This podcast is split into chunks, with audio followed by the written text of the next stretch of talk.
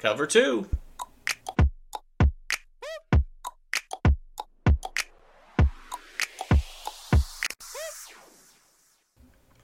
Welcome, everybody, to the Cover 2 Fantasy Football Podcast. That's right, we are here for an important episode on wide receivers and the top five I really want you to check out as we get into this upcoming fantasy football season. So let's not wait, let's get started. Let's get started with number five. That is our man Deebo Samuel. The only reason Deebo is here for me is, of course, the trade talk over the offseason. Um, I don't see him being traded at all, especially with um, them going to, of course, Trey Lance this year.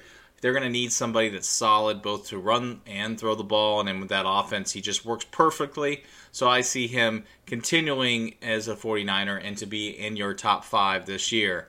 At number four, Ja'Marr Chase. I can't doubt him upcoming this upcoming year. You know, sometimes we have some sophomore slumps every once in a while, but I don't see it for them in the Bengals.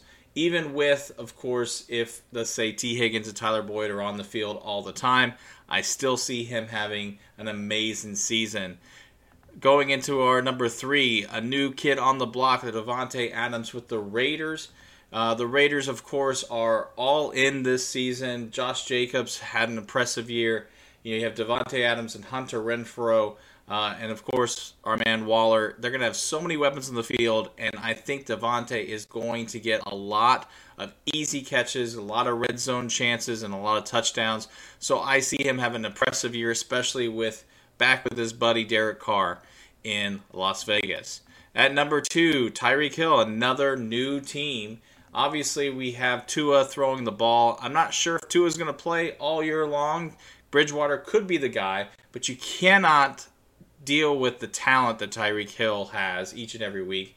And with Jaylen Waddle, the two of them together, I think the Dolphins have a good year this season. But number one is going to be from the defending champs in Cooper Kupp. Cooper Kupp is the man in Los Angeles, even with Allen Robinson and Van Jefferson there.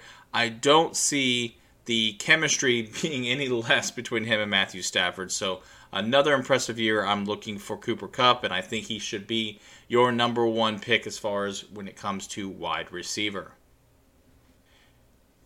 In our next episode, we're going to go through one last position, with being the tight ends. We'll go through uh, who had the most impressive years, and of course, who you should be looking at as you head to 2022. But till then, cover two. Cover two.